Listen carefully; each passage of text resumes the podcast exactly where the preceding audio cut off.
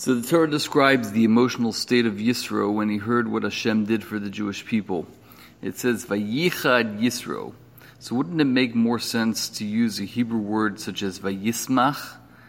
So this word not is not very commonly used, so it must be teaching us something else about Yisro's emotional state.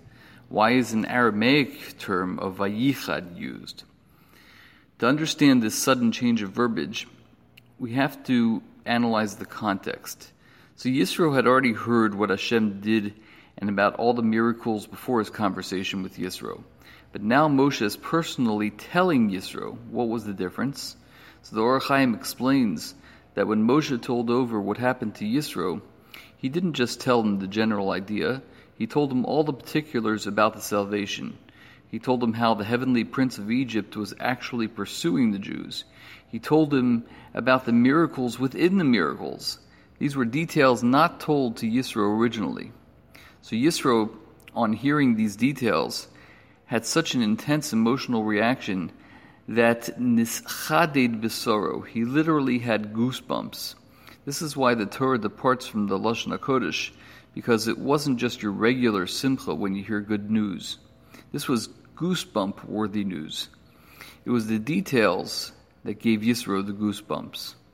If you think I'm going to relate this to cell phones and social media, you're absolutely correct. How often are misunderstandings caused by social media posts, text messages, etc.? I'm constantly telling people to actually pick up the phone and call someone. In that way, there's little room for miscommunication. You might even have a goosebump worthy moment. so, why goosebumps from a physiological perspective? When people feel powerful emotions, sometimes conflicting emotions, such as with Yisro, the hypothalamus sends a message through your nerves to the muscles in the skin to begin to tighten up. And when skin becomes tight, the hairs stand on end, and goosebumps similar to that of an actual goose begin to form. When I first started my private practice, a client asked me, How is it that I can charge so much money for saying so little? I answered him that it was a very legitimate question so I threw the question back at him. I said, When was the last time you spoke to someone for 50 minutes without being interrupted? The client was very confused.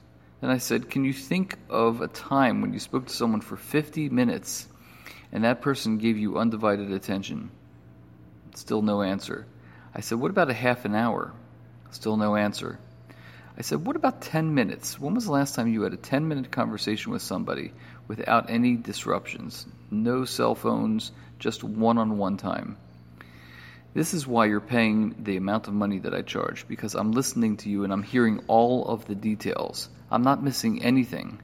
I'm not being distracted by cell phones or other people. This is your time, and your time is valuable. Vayichad, the word Vayichad, also contains the word Chad. This means one. I believe that Yisro was further impressed that all of the Jewish people made it out of Mitzrayim. This was true salvation. Imagine that all 12 tribes were able to make it out and the Jews were intact. Interestingly, Chad has a numeric value of 12. All 12 tribes came back as one. This could also be what Yisro meant when he castigated Moshe for making the Jewish people stand while he would sit and judge. He says, Mohadover azeh asher ata osa. Um, what is this thing that you are doing to the people? Yisro was becoming one with the people. So his first rebuke of Moshe was demanding a change in leadership style. Perhaps this extra word hazeh is an additional reference to the zeh, the 12 Shvatim. To be a good leader, you need to delegate so everyone can receive adequate attention. So you have to divide and choose people who can help adjudicate cases because it's too much for one person to give that much attention necessary for the people. Personal attention is what Yisro was teaching Moshe. Listen as I have listened to you, and you won't miss any of the details. My son often relates about a certain Rebbe he had and he had the uncanny ability to listen and make everyone feel as if they were the most important person in the room when speaking to them. This is how people connect. They become one when there's undivided attention given. What an incredible lesson for all of us. Put away the phone and have a conversation with someone without interrupting. Take the communication challenge, and you will hear all of the details. Have a wonderful Shabbos.